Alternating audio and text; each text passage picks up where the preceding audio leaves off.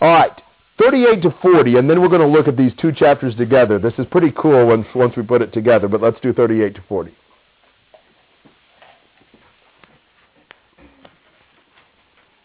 All these, being men of war, who could draw up in battle formation, came to Hebron with a perfect heart, make David king over all Israel.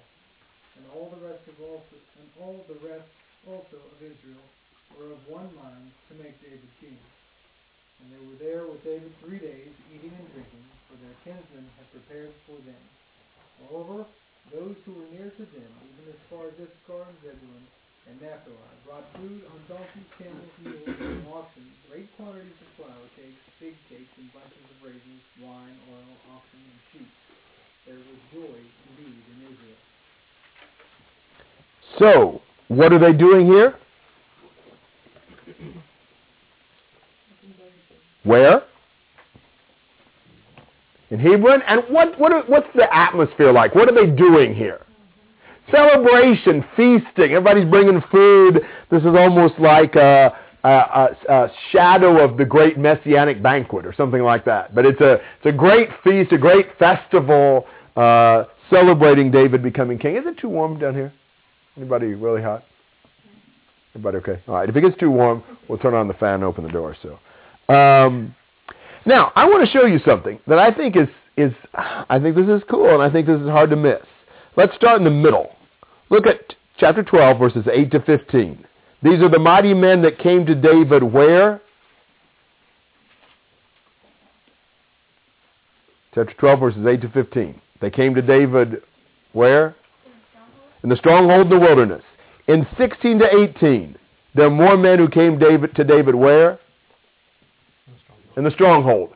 So we've got two groups here who come to David in the stronghold. Now look before and after that. The group in 12, 1 to 7 came to David where? At Ziklag. And the group in 12, 19 to 22 came to David where? Ziklag. Now look before and after that. You've got the help for David in chapter 11, verses 10 to 47 from the mighty men. And you've got the, the help for David from all these soldiers in 12, 23 to 37.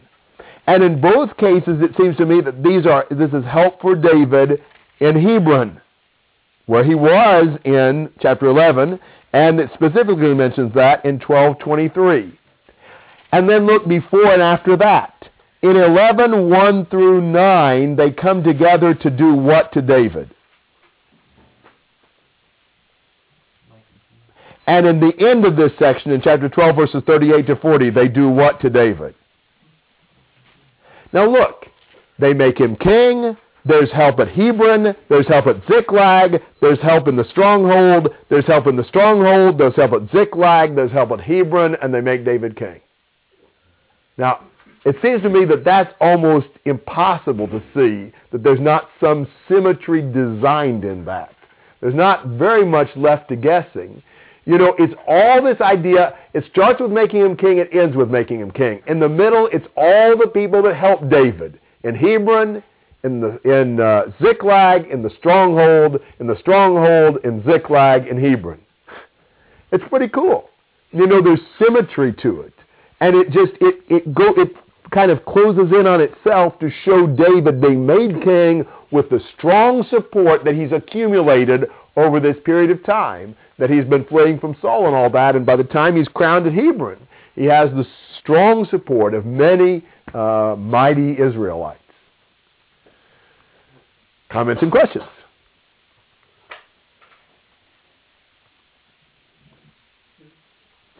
Is there a parallel, I guess, uh, between David and, and Jesus? Uh, and, and his, well, I don't know. I'm just trying to make more of the eating and drinking, the prepare, preparing together, the, the three days.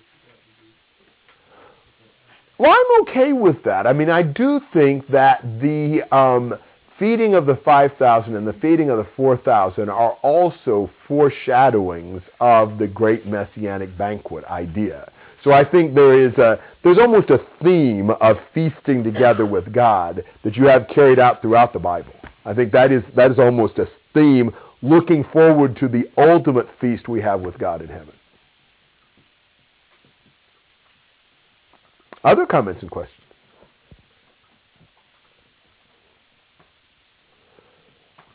All right, we come to a story you all probably know better than you have anything else so far, and a very helpful, uh, I think, interesting story for us. Chapter 13, verses 1 to 4.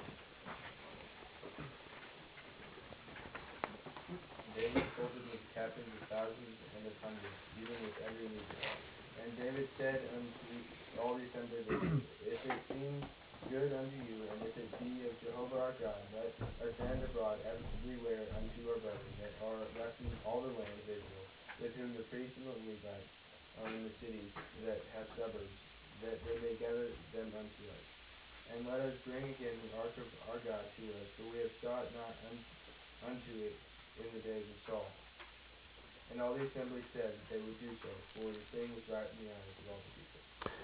All right. What's the main objective here?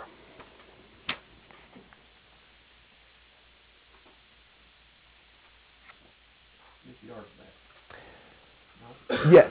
Get the ark, not exactly back, but get the ark where? To Jerusalem. Now, this is a main theme here we are bringing the ark to Jerusalem. That's that's the main theme of several chapters here. Um, and before he does that, who does David talk to?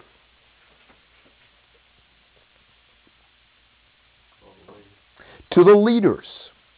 And he says, look, if this seems like a good idea, let's bring the ark to, to Jerusalem, where we can have it, where we can seek the Lord here with the ark. And they're all enthusiastically in agreement with this. Everybody thinks this is a good idea. Let's bring the ark to Jerusalem. They are doing that because they want to be able to inquire of the Lord and worship God in Jerusalem. They want to honor God. And so David, is, this is a big project for him. This is a major event, bringing the ark of God into Jerusalem. Do you have a question or comment about that?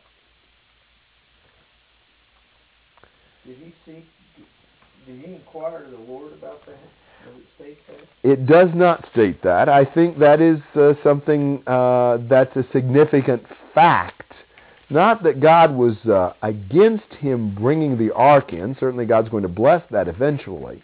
But I think the fact that he did not inquire of the Lord, uh, but rather inquire to the people, is, is interesting, especially in a book that speaks so much about inquiring of the Lord and seeking the Lord. It's, it's great to talk to everybody else, but is there a time when maybe we ought to give higher priority to talking to the Lord and seeing what His will is?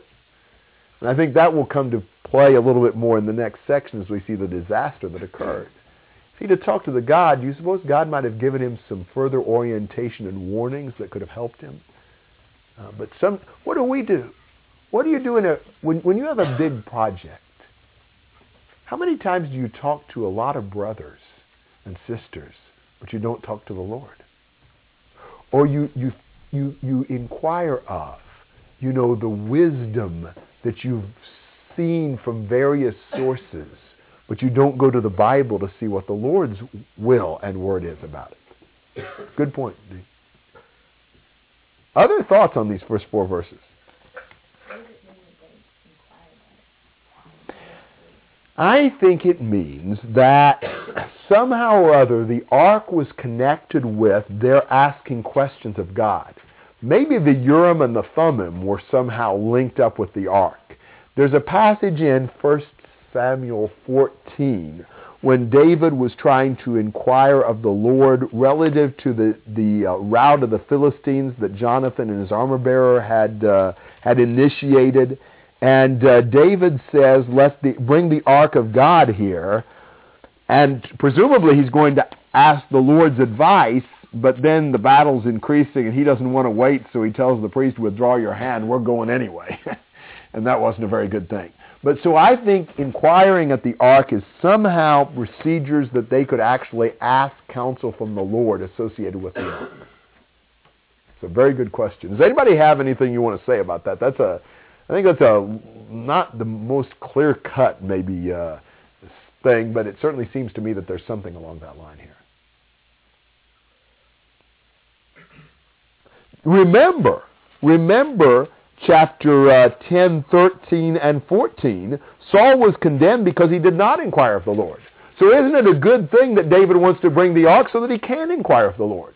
I think you would have to say that David's overall goal, and even his, his desire in this, is God-centered. I think he's wanting to do the right thing. All right, let's see the disaster that occurs, 5 through 14.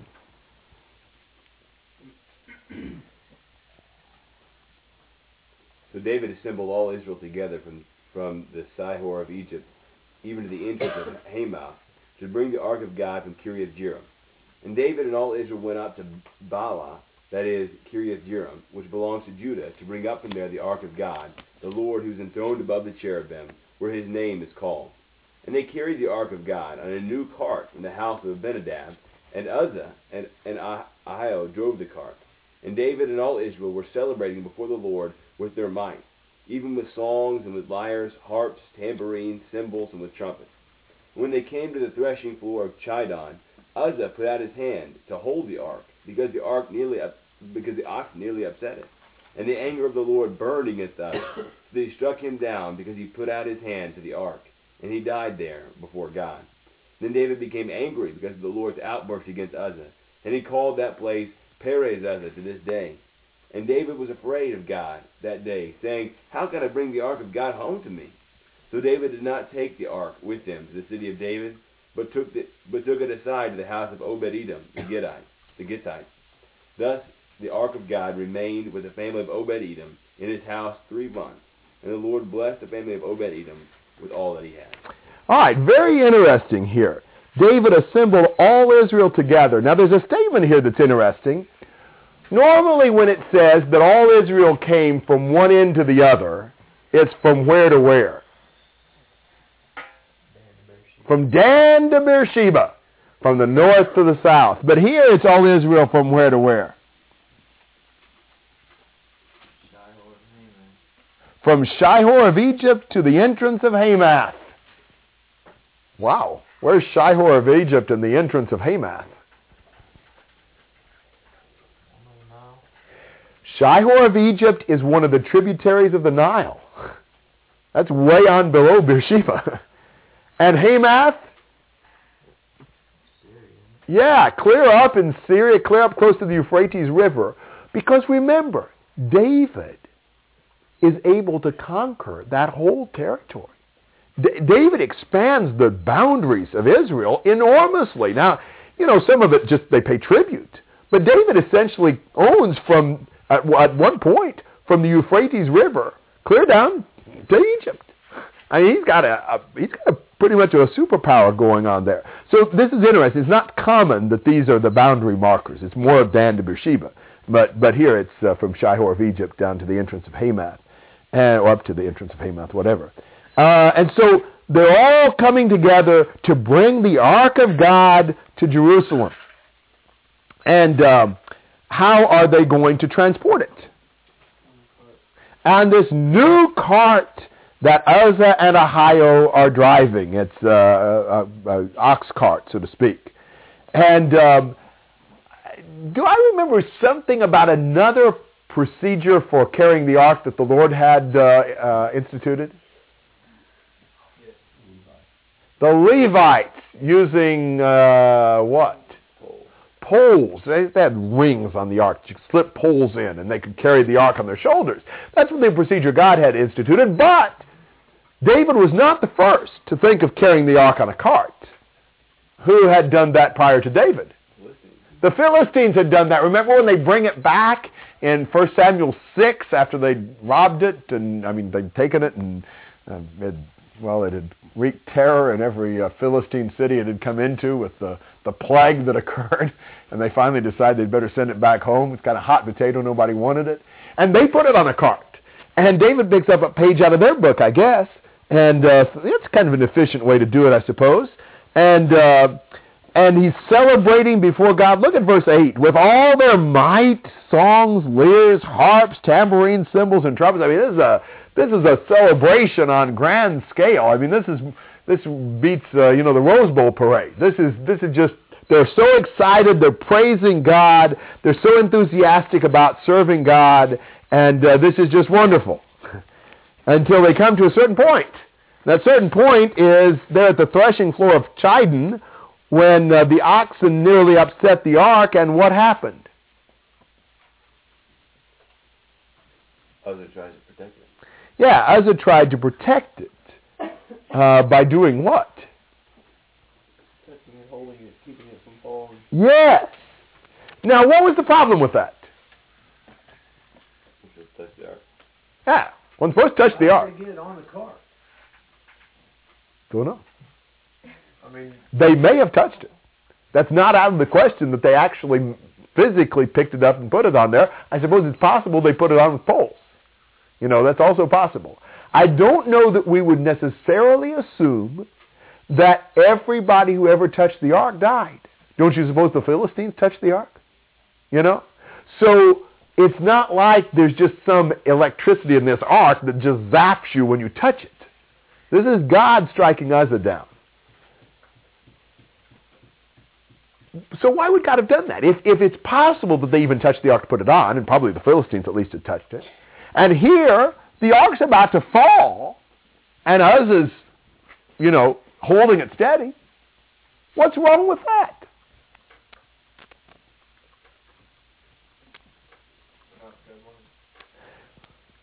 No, it isn't.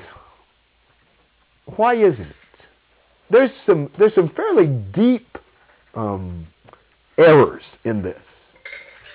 Why is God so upset about this?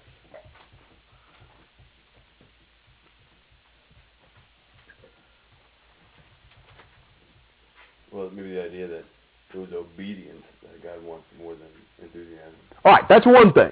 They're not very concerned about the will of God. You know, I mean, it's possible to be, be very enthusiastic and very excited and very, you know, praise God a lot, but not be very reverent or respectful toward God. I mean, they're they're very into the worship, but they're not very into following what the Lord's will is. Greg. Does that go back to verse 4, where they saw that this was right in their eyes, and they agreed to do it because this is what they wanted to do, and not necessarily because it was all for the Lord? Proverbs 14:12, there's a way that seems right to a man, but the end thereof is the way of death. Yeah, isn't it possible that something seems right to us, but God doesn't see it as right? I think that's exactly right. What else do you see as as the real problem here? I mean, what was Uzzah supposed to do?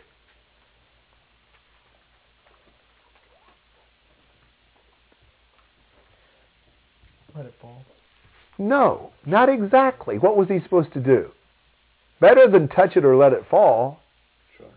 trust the Lord. Does God need an Uzzah to protect his ark? Does God ever need us to do something he has forbidden to further his cause or to protect his interests? Who does he think the God of this ark is? We sing a song that's wrong, in my judgment. I'm not trying to, uh, you know, destroy anybody's sacred cows, and I understand that this is. Uh, I know that's an anachronism, isn't it? the younger generation never has heard of a sacred cow, but uh, but but you know, and I'm, I understand the motive of the song. But let me tell you, I, I do think that what it says is wrong. God has no hands but our hands to do His work today. God has no feet but our feet to lead men in His way, etc. I understand the point of that song is a healthy idea, but the fact is that's not true. God does not need us. There is no predicament in which if we don't just do something wrong, then it's just going to be really a bad situation for God, and we're just going to have to go ahead and do it. I mean, after all, in this situation, I've got to tell a lie. If I don't tell a lie, look at all the problems this might cause for the Lord and His people. I just got to tell a lie. No, trust God. Don't you think He can handle the situation? I think that was a major problem with Uzzah. You know, it's like he saw God as so weak that he needed somebody like Uzzah to help him out. Now, couple that with the fact they weren't obeying God and transporting the ark, and you've got attitudes that are very enthusiastic and worshipful, but they're wrong. Yeah. I think also of this is almost thinking of sword as a man thing instead of God, because a man would fall and you would help him, but God doesn't need that help. So it's kind of one of those things you have to put your mind in the right place when you're doing something like that. Absolutely. They always had problems with the ark anyway. You remember why they lost the ark, the ark to the Philistines back in 1 Samuel 4? They took it to war thinking that God would be with them if they had the, had the ark, you know, there in the camp of the battle. And they ended up getting it stolen. Then they were in despair. They lost God. God went over to the enemies because they, they had the ark. Philistines had the ark. You know, such uh, carnal concepts of God. You know, God, you know, he was not being held captive by the Philistines. You know, God, you know, Uh, I mean, he defeated Dagon. First night, Dagon was bowing before him. Next night, it was like Dagon had gotten beat up in a fight with the Lord. And then, you know, the Lord goes on this victory march with the ark, giving a plague to every city that's got the ark. God doesn't need us for anything. We need him for everything. And he, God has lowered himself to using us in his work. But we should never think that God can't get the work done if we don't give him a hand. You know, I don't mean to say we should not be involved and work and do what God asks us to do in working together for his purpose. God has chosen to use us in accomplishing his purpose, but it's not like we're going to cripple God if we don't do what he says or if we don't do anything. And anytime we have to do something wrong for God, don't do it. God can handle it. And he wants us just to cooperate with what he says to do. What do you think about all that? Comments and questions through verse 8?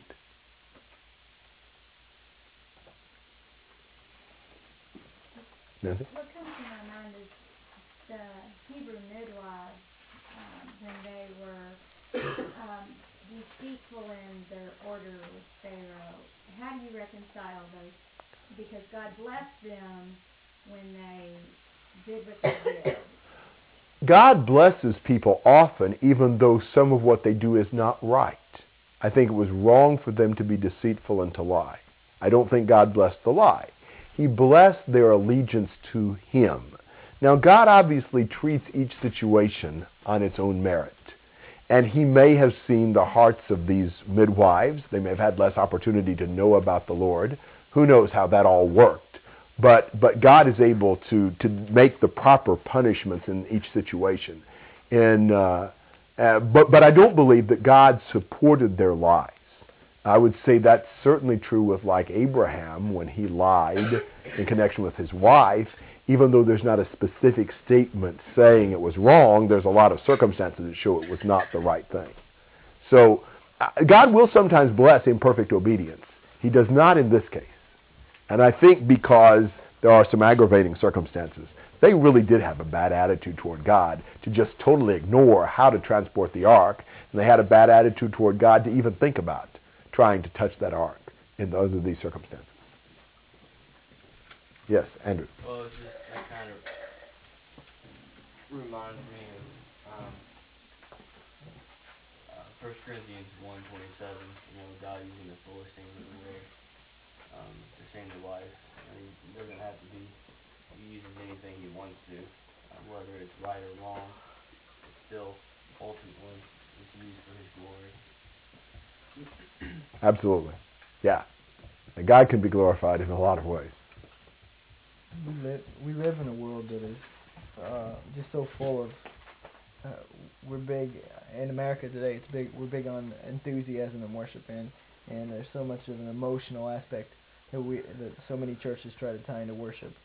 Uh, and often, I think we we forget about the fact that God uh, has has set down ways in which He wants to be worshipped, and that we, our obedience is uh, is more important to them to Him than uh, or is as important to Him as our, our enthusiasm. And, enthusiasm in and of itself is not enough. It's such a popular idea that you know God's going to be pleased because our heart's in it, uh, but God isn't pleased when we disobey Him.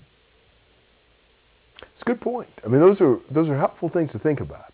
Um, there's it'd be hard to find a more enthusiastic moment than uh, 13:8, and uh, a more tragic moment than 13:9 and following. And it does show that God is not wanting us to merely be excited and enthusiastic. He does want us to respect him. We're in 1 Chronicles 13. Um, how did David feel about this when God killed Uzzah? Yeah.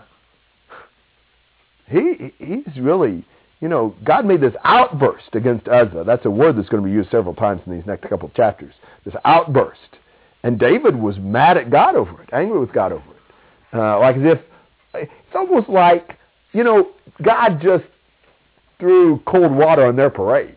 You know, he quenched the joy of the occasion. They were all excited. This was a great uh, event, and the Lord up and ruins it all.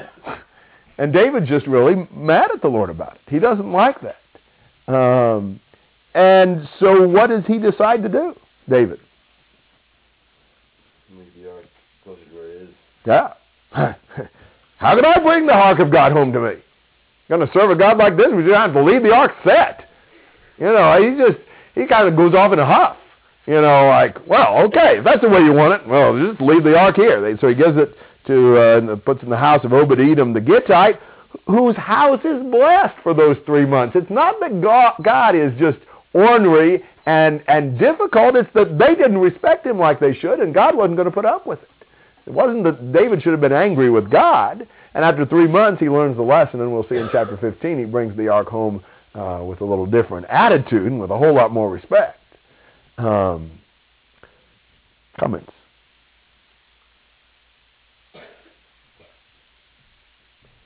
I want to suggest a lesson or two. This is what we've already said. It's just uh, um, maybe puts this a little differently. God was not pleased with this event in chapter 13, despite five things. Despite the fact that David was a good person and was someone who pleased God generally. Sometimes we think God has teachers' pets. And, uh, you know, well, if I'm a good guy and if I've done a lot for the Lord, he, he'll let me get by with this. Well, God wasn't pleased even though David was a person he was overall pleased with. He was not pleased even though it was a good goal. God was happy with the idea of bringing the ark back to Jerusalem, but it wasn't the right manner. The ends do not justify the means.